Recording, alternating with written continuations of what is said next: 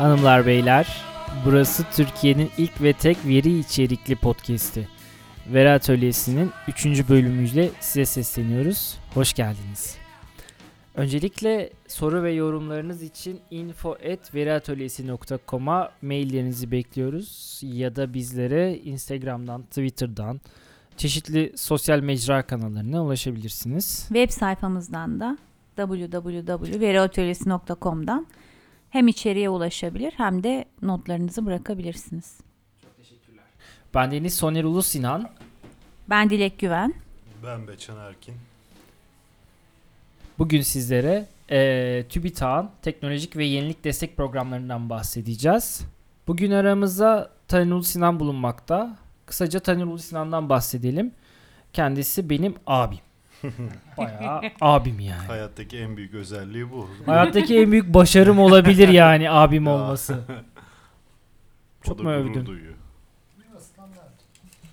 Tamam. Eee, o zaman kısaca Taner Ulu Sinan'dan bahsedelim. Hatta kendisi bahsetsin.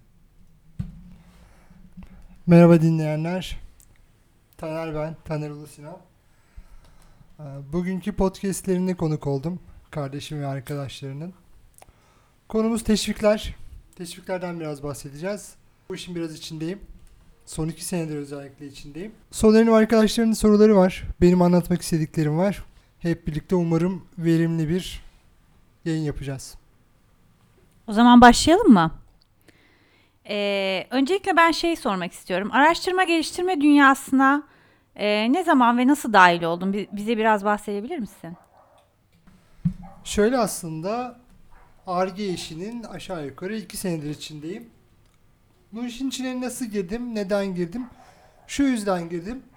Ee, Sanayi Bakanlığı'nın kurumlara teşvikleri var.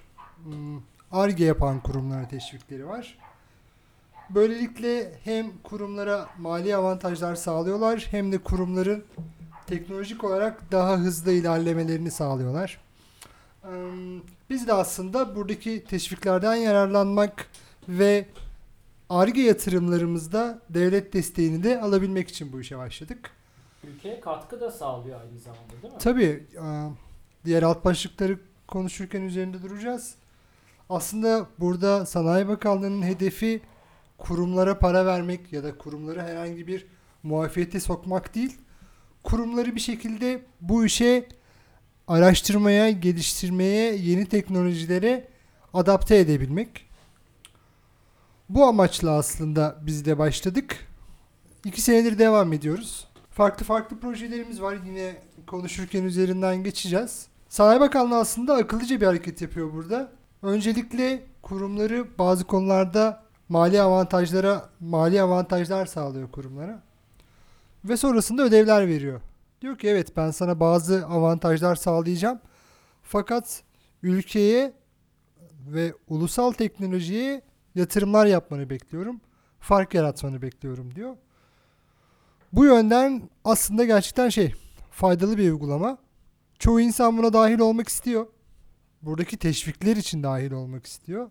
Fakat aslında bakanlık teşvik verirken bunun karşılığını da istemeye başladığında firmalar sapır sapır dökülmeye başlıyor. Aslında olay para değil sadece. Olay ülkenin kalkınması. Kesinlikle, aslında. çaba. Aslında hedef tamamen kalkınma ve ulusal bilgi birikimini daha üst seviyeye çıkartabilme. Ee, peki ne tür projeler ARGE kapsamına giriyor? Örnek verebilir misin? Ben yazılım dünyasındayım. Yazılım dünyasını biliyorum. Fakat Sanayi Bakanlığı, TÜBİTAK ve bazı diğer teşvik kurumları hemen hemen her şeyi ARGE kapsamına alıyor. Üretimde bir şeyi iyileştirmek olabilir. İşte veri teknolojileriyle ilgili bir şeyler olabilir. Lojistik olabilir, finans olabilir. Ee, Aklınıza gelebilecek herhangi bir sektörde aslında ARGE yapabilirsiniz. Burada tabii bazı şeyler var. Bazı kıstaslar var. Ee, Gerçekten onun ARGE olduğunu ve bu projenin ulusal bir kazanım oluşturacağını ispatlamanız gerekiyor. Bunu ispatlayabildiğiniz durumda Onu Herhangi- ispatlıyorsun tabii? e, şöyle proje yaparken sana bir sürü soru soruyor. Birazdan yine üzerinden geçeceğiz onların. gerçekten güzel sorular soruyor ve bu soruların altını doldurmanı bekliyor. Alelade bir durum değil yani. Evet evet yani süreç zaten oldukça karmaşık, oldukça güç. Süreçten de size biraz bahsedeceğim. E, Literatür araştırması yapmanı bekliyor. Yurt dışında bu iş nasıl yürüyor? Bunu analiz etmeni bekliyor. Yurt dışında ya da yurt içinde benzer bir şeyler yapıldıysa nerede fark yaratacaksın? Bunları göstermeni ve ispatlamanı bekliyor aslında. O yüzden ARGE aklınıza gelebilecek her şey ARGE olabilir. Küçük bir çikolatanın ambalajında yapılacak bir yenilik dahi ARGE olabilir. Yapay zeka ile ilgili bir ARGE yapıyor olabilirsin. Üretim hattınla ilgili bir ARGE yapıyor olabilirsin. Lojistik maliyetlerini düşürmek için bir ARGE yapıyor olabilirsin. Burada herhangi bir kısıt yok. Herhangi bir eee, çerçeve yok. Sadece yapman gereken bu ARGE'nin bir katma değer sağladığını ispat edebilmek. Şey dedin ya az önce firmalar sapır sapır dökülüyor dedim. Bunu peki suistimal edebilen var mı? Eee, suistimal edersen eğer Edebilen var mı? bir sene edebilirsin, iki sene edebilirsin. Üçüncü senede o verdiği teşvikleri senden faiziyle Sanayi Bakanlığı geri alır. Geri alabiliyor mu? Tabii ki. Hı. Tabii ki. Yani senden bir çıktı bekliyor. O çıktıyı ortaya koyamazsan bu parayı geri ver diyor öyle mi? Aynen öyle. Hem projeler kapsamında şöyle örnek verebilirim. Bir şirketin ARGE merkezi olabilmesi için e, sana hedefler veriyor. Bu hedefler ne olabilir? Sen bir proje yapıyorsun diyor. Okey tamam. Bu projeni bir bilimsel yayına çevirmen gerekiyor diyor. Bu projenle ilgili bir konferansta yayın yapman gerekiyor diyor. Senin şirketindeki doktoralı personel sayısını arttırman gerekiyor diye hedefler veriyor. Ortaklı projeler yapman gerekiyor diye hedefler veriyor. Üniversite sanayi işbirliğinde üniversitelerle birlikte projeler, etkinlikler yapman gerekiyor diyor. Bu tür ödevler veriyor. Her sene bunu denetliyor. Her sene Ankara'ya gidiyorsun. Sanayi Bakanlığı'na bu sene içerisinde yaptığın ARGE aktivitelerini sunuyorsun. Onlar da diyor ki evet sen ARGE yapıyorsun. Bizim için gerçekten katma değer sağlayan bir firmasın. Tamam bir sene daha bu teşviklere e, hak kazandın diyor. Go diyor. Aynen öyle.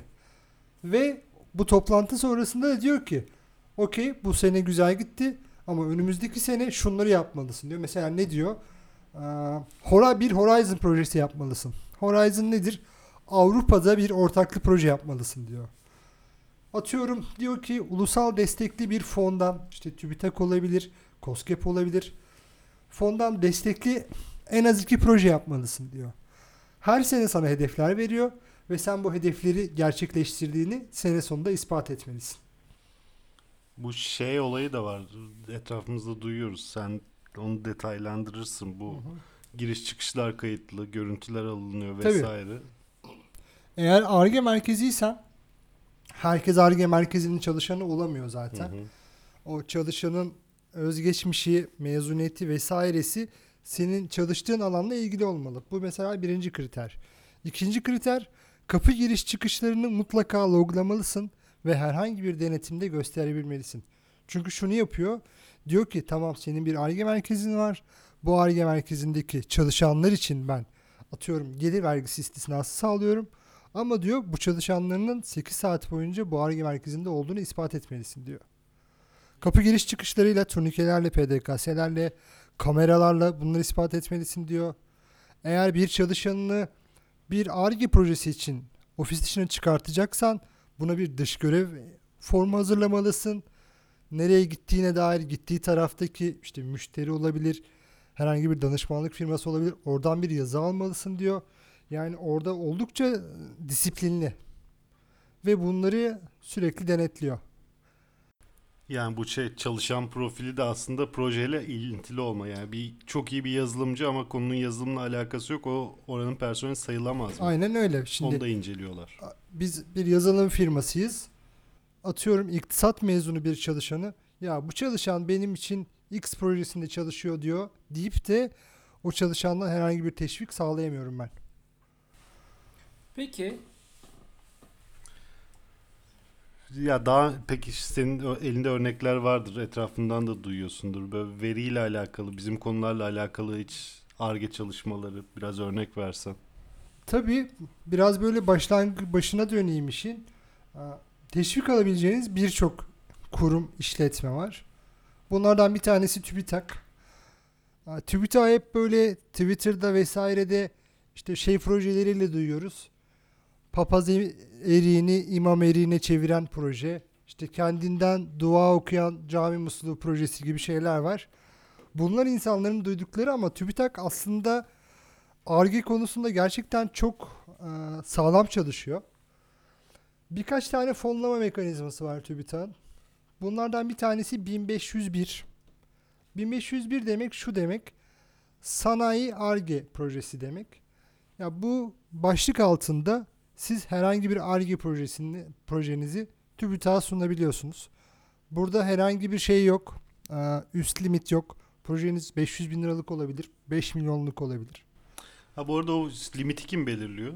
Yani projeyi sunan mı belirliyor? Ee, şöyle projenin bütçesini çıkartmayı soruyorsun sanırım. Evet. Yani ne kadarlık destek isteyeceğini projeyi sunan mı söylüyor? Bana 1 milyon lazım mı diyor yoksa 500 bin lazım mı diyor yoksa o- karşı taraf mı karar TÜBİTAK veriyorsun? mı değer biçiyor? Sen- Sen, bana se- biraz ateşle falan gibi böyle. Orada süreç şöyle işliyor aslında. Ha, Önce ben proje alt kırılımlarından biraz bahsedeyim. Sonra bu projenin bütçesi nasıl oluşuyor? Bu parayı nasıl alıyoruz? Bunlardan bahsedebilirim. Ha, 1501 dediğim gibi sanayi projeleri, ARGE sanayi projeleri. Burada herhangi bir üst limit yok. Ha, Ortaklı projeler yapabilirsiniz. Ha, 1511 projeleri var. 1511 demek de şu demek aslında. Ee, TÜBİTAK bazı durumlarda şunu yapıyor. Diyor ki ben şu konuda bir araştırma yapmasını bekliyorum işletmelerin diyor. Ee, Geçenlerde mesela veriyle ilgili bir proje vardı. Biz bu projeye başvurduk. Bu tür projelerde bir üst limit belirliyor. 2 milyon TL'ye kadar diyor. İşte 1,5 milyon TL'ye kadar ama ortaklı olursa 2 milyon TL'ye O kadar diyor. projeden projeye değişiklik gösteriyor mu? Şöyle çağrıdan çağrıya değişiklik gösteriyor. Öncelikli Çağrı alanlar dediğin bu Hı. 1500'lere her Bin- biri ayrı bir çağrı mı? 1511 demek öncelikli alanlar demek. TÜBİTAK diyor ki benim için öncelikli alan sağlık alanında yapılacak veri madenciliği projeleridir diyor. Ve bu çağrıyı açıyor. Sonra bu projelere firmalar başvuruyor. Bu firmaları değerlendiriyor vesaire gibi. Değerlendirme sürecinden biraz bahsedeceğim sonra. Tüm ARGE projeleri TÜBİTAK'tan destek alabiliyor mu? Orası biraz zor. Çetrefilli. 1501 dedik, 1511 dedik ve bir de 1509 var. 1509 da şu aslında uluslararası ortaklı projeler yapmak demek. Horizon diye bir şey var. Aa, Platform var. Burada da siz yurt dışı ortaklığı aa, birkaç firma bir araya gelip bir proje çıkartıyorsunuz. Diyorsunuz ki benim böyle bir projem var. İşte 5 milyonluk bir proje. İşte bunun 1 milyonluk kısmını Türkiye yapacak, 2 milyonluk kısmını Ukrayna yapacak. O 1 milyonluk kısmını önce Avrupa'ya sunuyorsunuz, sonra geliyorsunuz TÜBİTAK'a sunuyorsunuz. Ee, sorulara dönelim. Şimdi bir projenin bütçesi nasıl çıkartılır? TÜBİTAK'tan ne kadar para isteyeceğimi nasıl çıkartırım? Şöyle TÜBİTAK'ın destek vereceği bazı kalemler var. Projemi hazırlarken benim neye ihtiyacım var? Ee, geçenlerde mesela görüntü işleme ile ilgili Sağlık Bakanlığı e, destekli, Sağlık Bakanlığı'na bağlı bir üniversite destekli ortaklı bir proje yaptık. Şey mi? Şöyle, Çok pardon. Sağlık Bakanlığı şey TÜBİTAK şunu diyor. Sağlık Bakanlığı ile beraber bir proje mi yap diyor. e, şöyle Sınırlar çok mu keskin yoksa yumuşak mı? çağrıda bunun detayları değişiyor. Her çağrının detayları farklıdır. Ama bu örnekte şunu diyor. e, sağlıkla ilgili e, veri teknolojileri içeren projeler bekliyorum diyor. Bunlar ne olabilir? Bunun altına diyor ki atıyorum e, teşhisi hızlandıran projeler olabilir. E, hastane pers- personelinin performansını arttıran projeler olabilir gibi alt başlıklar veriyor.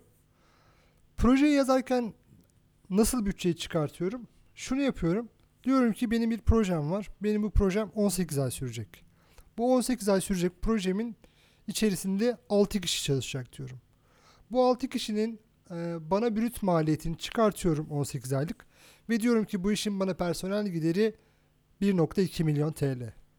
Sonra diyorum ki e, ben görüntü işleme e, algoritmaları çıkartacağım bu proje için. Bu proje için bana iki tane GPU gerekiyor. Sağlam GPU gerekiyor. Ekran kartı. ekran kartı. Bunların bana maliyeti diyorum ki 20.000 TL. Sonra diyorum ki benim bu projeyi yapmam için atıyorum şuraya seyahat etmem gerekiyor. İşte X konferansına katılmam gerekiyor. Diyorum seyahat giderleri giriyorum. Teçhizat giderlerini giriyorum dedim. Ekran kartlarını giriyorum. Bilgisayarları giriyorum. Personel giderlerimi giriyorum. Sonra bu projeyi yapmak için danışmanlığa ihtiyacım olabilir. Ben bir ARGE merkeziyim ama bütün teknolojileri bilmiyorum. Ee, Bu teknolojide de bana destek olacak e, çoğunlukla bunlar üniversitelerdeki öğre- öğretim görevlileri oluyor. Şu öğretim görevlisinden şu kadar destek alacağım diyorum. Bunu da bir masraf kalemi olarak yazıyorum. Böylelikle bunların hepsini topladığımda örnek veriyorum 2 milyon TL'lik bir projem oluyor. Bu 2 milyon TL'yi aslında ben TÜBİTAK'tan istiyorum. TÜBİTAK'ta tabii e, direkt bu 2 milyon TL'yi vermiyor olabilir. İki tane kri- kriter var burada. KOBİ misiniz, büyük bir işletme misiniz? Eğer KOBİ'seniz bunun %75'ini, büyük işletmeyseniz %60'ını veriyor. Tabii şunu da yapabilir. 2 milyon TL'nin direkt %60'ını veriyor olmayabilir. Sen orada şey dersin TÜBİTAK'a. "Aa, Benim 6 personel çalıştırmam gerekiyor dersin. TÜBİTAK'ın bir de değerlendirme süreci var. Onu da bu cümlemin sonunda anlatacağım. TÜBİTAK değerlendirmenin sonucunda şunu diyebilir size. Hayır sen bu işi 5 personelle yapacaksın. Aa. Atıyorum 2 tane ekran kartı 5 tane bilgisayar yazdım. TÜBİTAK şey diyebilir. Bir ekran kartı ve 3 bilgisayarını karşılayacağım. Gerisini sen öz kaynaklarına çöz diyebilir. Ve iş pazarlığa dönüyor burada. Pazarlık kapısı her zaman kapalıdır TÜBİTAK'ta. TÜBİTAK ne derse ona uymak zorunda kalırsın. Peki o teklifi verdi sen kabul etmedin proje bitiyor. Yani Başlamadan bitiyor. Evet projeyi başlatmayabilirsin. Projenin başlaması için de aslında oldukça sancılı bir süreç var. Ee, nasıl oluyor? Önce projenizle ilgili bir draft çıkartıyorsunuz. İşte kendiniz mi yapacaksınız? Bir ortaklı proje mi olacak? Ortağınızla ilgili bilgiler nedir? İşte sizin kurum bilgileriniz nelerdir? Bundan önce yaptığınız ARGE projeleri nelerdir diye bir draft başvuru yapıyorsunuz TÜBİTAK'a. Sonra TÜBİTAK diyor ki okey sen bu işi yapabilirsin. Bana projeni gönder. Sonra projeni detaylandırmaya başlıyorsun. Projeyi detaylandırırken de bir sürü alt kırılım var. Bir sürü detay istiyor. Ee, neler bunlar? Bu projenin arge kapsamı nedir? Önce bunu soruyor. Ya herhangi bir yazılım projesini arge projesi diye veremezsiniz. Diyorsunuz ki atıyorum e, ben sağlık alanında görüntü işleme teknolojileri kullanarak ee, bazı çözümler üreteceğim diyorsunuz. Orada hangi teknolojileri kullanacaksınız onlardan bahsediyorsunuz. Ardından şunu soruyor. Yurt içinde bunun bir örneği var mı? Varsa sen nasıl bir katma değer sağlayacaksın? Bunu soruyor. Şunu da öngörmeni bekliyor. Bizim planladığımız bütün soruları TÜBİTAK hazırlamış zaten. Kesinlikle. Kesinlikle. Ha, Teknik zorluklar nelerdir soruyor. Şunu da öngörmeni bekliyor. Ben bir arge projesi yapıyorum. Bu bilmediğim bir denize giriyorum. Hangi zorluklarla karşılaşmayı bekliyorsun?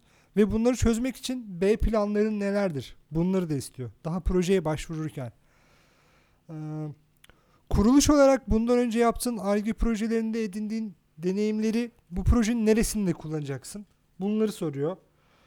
Ee, bir proje yönetimi metodolojisi vermeniz gerekiyor. Bir sonuçta bu bir proje. Bu projeyi nasıl yöneteceksin? Bunları senden bekliyor. Ardından bir iş planı çıkartmanı bekliyor. İşte bu iş nasıl yürüyecek? Analizi hangi alt adımlarla olacak? Geliştirmesi nasıl olacak? Testi nasıl olacak? Bunları da detaylandırmanı bekliyor. Bunun ardından ulusal kazanımlar ne- nelerdir? Bunları soruyor sonra. Yani bu projeyi yaptığında tamam ben seni destekleyeceğim ama ulusal kazanımları nelerdir? Nelere katma değer sağlıyorsun? Neyi çözüyorsun? Atıyorum daha az iş gücü olmasını mı sağlayacaksın? Bazı maliyetleri mi? İnsan güvenliğini mi arttıracaksın? Bunların hepsini detaylandırmanı bekliyor. Ardından bu projeyi verirken şunu da istiyor. Atıyorum 3 fazlı bir projen var senin. İşte analizini yapacaksın, geliştirmesini yapacaksın, testlerini yapacaksın. Her bir projenin sonunda hangi çıktıları vereceksin bana diyor. Hangi Milestone'ları da soruyor. Aynen. Milestone'ları ve milestone'lardaki çıktıları. Atıyorum analiz fazım benim 3 ay sürecek. İşte analiz fazımda şu insanlar çalışacak ve bu faz bittiğinde analiz dokümanımı, yazılım gereksinim dokümanımı hazırlıyorum diyorsun. Bu çıktıları da vermen gerekiyor. Aslında dokümantasyon istiyor gibi bir şey. Ama bayağı komplike bir şey. istiyor. Evet evet. Komplike ama aslında bütün projelerde olması gereken adımlar. Peki Çoğunlukla. şunu Evet soracağım. aslında Ee, benim harika bir projem var. Aha. Çok iyi gerçekten de çok iyi mesela. Gittim kurula. Ee, dedim ki işte şöyle bir projem var. Buna 5 milyon istiyorum. Aha. Ee, yüksek geldi maliyet. Anlaşamadık kurumla. Ee, kurum çağrı açabiliyor mu? Aynı projeye davet edebiliyor mu diğer şirketleri? Yani bir fikrin mülkiyeti var mı ya da patenti var mı? Yani senin götürdüğün proje aa ne güzel fikirmiş deyip kullanabilir mi sonra? Orada aslında TÜBİTAK tamamen eee, şey katı davranıyor. Herhangi bir eee, gizlilik anlaşması vesaire yapmıyor seninle. Şu var sözleşmesinde senin bilgilerini ve projelerini koruyacağına dair güvence veriyor. Ama sen işte bak ben sana proje sunacağım ama bak önce bu gizlilik anlaşmasını imzala eee deme lüksün yok. Hmm, projeyi oluşturuyorum. İşte proje dağılımlarını yapıyorum. Bir önemli madde de şu aslında niyet mektubu. Niyet mektubu da şu. Sizin gerçekten çılgın bir projeniz var. Çok iş yapacağını biliyorsunuz. Burada şunu bekliyor TÜBİTAK sizden. Ee, bu işlet, bu projeni kimlere satmayı bekliyorsun? Kimlere bahsettin? Ve gerçekten bu projeyi kullanmak isteyen, buradaki çıktıyı kullanmak isteyen işletmeler, firmalar var mı? Eğer varsa bunlardan bana niyet mektubu al. Yani atıyorum X bankasına ben bu projeyi yapıp satmayı düşünüyorum dediğinde diyor ki X bankasına anlat. Gerçekten onların ilgisini çekiyorsa onlar bir niyet mektubu yazsınlar. Evet senin bu projeni biz destekliyoruz. Bu kısım çok zor herhalde değil mi? O niyet mektubunu almak. Ya evet. Ürün yokken- bankalar, Evet, ürün yokken ta Ürün yokken Gerçi satmak gibi bir kes- şey yani. kesin bir alım taahhütü vermiyordur Yok hayır. muhtemelen Alım de. taahhütü vermiyor ama işte işletme gerçekten evet bizim şöyle bir problemimiz var. Bu problemimizi bu proje gerçekleştiğinde çözebiliriz diye bir metin verirse orada sizin eliniz çok güçlü oluyor. Peki bununla alakalı olarak şeyi sorabilir miyiz? Ee, diyelim ki benim gerçekten güzel bir fikrim var ama müşterim yok. Bir şirkete gitmedim, niyet mektubu almadım. Peki e, TÜBİTAK bunun güzel bir fikir olduğunu kabul ederse bana e, bunu karlı hale getirebilmek konusunda herhangi bir destek sunuyor mu? Tabii tabii. Yani niyet mektubu olmadan da bir proje başvurusu da yapabilirsiniz. Şöyle işliyor süreç. Proje başvurunuzu yaptıktan sonra e, TÜBİTAK'ta bir komite toplanıyor. Bir de bu başvuruların hepsini online yapıyorsunuz. Herhangi bir fiziki evrak vesaire yok. Bir komite toplanıyor. Komiteden önce bir ön eleme geçiyor. Bu ön elemeden geçerseniz eğer sizin projenizi, projenizin büyüklüğüne göre işte şu anki durumda 500 bin TL'ye kadar 2 hakem, 500 bin de- TL'den sonrasında 3 hakem ataması yapıyor. Hakemler de aslında e, gerçekten şey kalifiye doçentler, profesörler vesaire. Atıyorum tamamen makine öğrenmesiyle ilgili sizin bir projeniz var. Proje başvurusunu yaptınız. E, komiteden geçti ve makine öğrenmesiyle ilgili gerçekten tecrübeli üniversitelerden 3 tane hakem atanıyor. Sonra bu hakemlerle iletişime geçiyorsunuz. Bu hakemler sizi ziyarete geliyorlar. Projelerinizi bu hakemlere anlatıyorsunuz. Burası da oldukça aslında şey eee, zor bir süreç. Çünkü e, siz bir proje yapıyorsunuz. Makine öğrenmesini çok bilmiyorsunuz ama karşınızda e, makine öğrenmesiyle ilgili Doçentlik ünvanı almış. ama- Aynen şimdi ben mesela sana şeyi sorsam hayatını anlat desem iki sayfa falan yazabilirsin. Bize hakemin bir CV'si geliyor. 4 sayfa boyunca sadece atıf almış yayınları var adamların. ya oradaki bir hakeme e, herhangi bir şekilde zaten şey yapamazsın, kandıramazsın. Hakem değerlendirmeleri yapılıyor.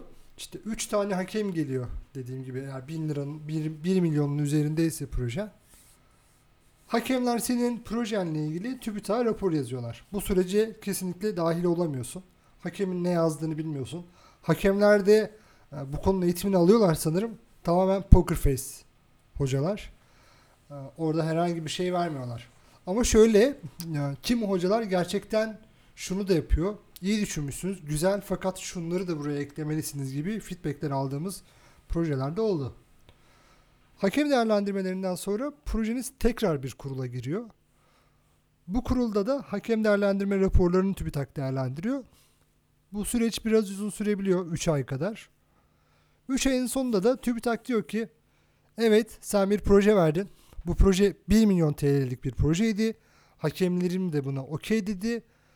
Ben işte bazı ka- masraf kalemlerini kırdım. 800 bin TL olarak bu projeyi onaylıyorum diyor. Sonra siz projeyi e, hayata geçiriyorsunuz. Fazlarını çalışmaya başlıyorsunuz. 6 aylık dönemlerde değerlendirmeleri var bu projelerin. 6 ay geçtikten sonra işte senin projendeki 6 aylık periyot neresiydi? Analiz fazıydı. Analiz fazı ile ilgili raporları hazırlıyorsun. İşte bu analiz fazında 5 5 personelim çalıştı. Bu personellerin bana maliyeti şunlardı diyorsun. İşte ben analiz fazında işte iki tane bilgisayar almam gerekiyordu. Bunları aldım diyorsun. İşte bir konferans vardı. Oraya gitmem gerekiyordu. Oranın seyahat giderlerini beyan ediyorsun. Yeminli mali müşavir onaylı olması gerekiyor belgelerin. Sonra belgeleri gönderiyorsun TÜBİTAK'a. TÜBİTAK bakıyor, inceliyor. Ee, sonra senin ilk değerlendiren 3 hakeminden bir tanesi tekrar geliyor. Bu sefer projende gerçekten verdiğin proje planına uymuş musun? Doğru çıktıları yapmış mısın? İşte atıyorum analiz fazının bitmesine gereken bittikten sonra olması gereken dokümanlar nedir? Analiz dokümanıdır vesairedir. Bunlar hazırlanmış mı? Ee, beklentileri karşılıyor musun? Doğru yolda ilerliyor musun? Bunları değerlendiriyor. İnceleme fazı da bittikten sonra TÜBİTAK diyor ki evet sen bu fazla 300 bin lira masraf yapmışsın. Sen büyük ölçekli bir firma olduğun için ben sana bunun %60'ını 180 bin TL'yi hibe olarak veriyorum diyor. Biraz Çetrefilli. çetrefilli. Peki ben bir şey sormak istiyorum. Tabii. Atıyorum 6 aylık bir projem var. Bir e, machine learning algoritmasını kullanacağım. 6 aylık bir projeden bahsediyorum. Ben bugün başladığımda e, projeyle ilgili çalışmaya bu proje için 100 bin liralık masraf ettiğimi varsayalım. Her şey yolunda gitti, muazzam gitti. Ben bu TÜBİTAK desteğini ne zaman edinebilirim? Ha, ben de onu soracaktım aslında. Mesela bir projenin diyelim ki başladın. Ee, belirli bir kısmını aldıktan sonra başvurabiliyor musun? Ya, yani yol aldıktan sonra biraz daha e, başvurabiliyor musun? Yani mesela projenin en başından mı başlamak zorundasın? Desteği aldıktan sonra mı çalışmaya başlamak zorundasın? Öncesi için de destek alabiliyor musun? Mesela ben bunları bunları yaptım. Senden de geçirdim bu projeyi ama yaptım. Bu masrafı da Al- ettim. Alabilirsin, alabilirsin. Hatta şunu yapabilirsin. Çoğunlukla zaten süreç bu şekilde ilerliyor. İşte ben proje planını TÜBİTAK'a verirken diyorum ki işte 1 Ocak 2019'da başlayacağım. 31 Aralık 2019'da bu projeyi bitireceğim diyorum. Sonra hocalar geliyor, hakemler geliyor, işte değerlendirmeler yapılıyor vesaire. TÜBİTAK diyor ki tamam sen bu projeyi yap ama tarih tabii ki 1 Mart oldu. Yani benim 3 ayım geçti arada. Ee, burada şunu diyebilirim ben TÜBİTAK'a. Evet zaten ben bu 3 ayda çalışmıştım deyip buradaki e, hak edişimi alabilirim. Ya da şunu diyebilirim. Ya bu proje benim için önemli bir projeydi ama benim bu işe ayıracağım kaynaklarım yoktu. Sen bana 1 Mart'ta onay, onay verdiğin için ben ay. 1 Mart'tan sonra bu projeye başlayacağım da diyebilirim. O konuda esnek aslında. Çok enteresan ya. Evet. Peki eee, soracağınız farklı bir konu var mı? Peki veri konusundan bahsedeyim. Veri eee gelişmesi hani bu tek bir veri konusu yok sanırım ortada. Yani verinin sektörleştirilmiş ya da ihtiyaca yönelik dahil olduğu eee domainler var.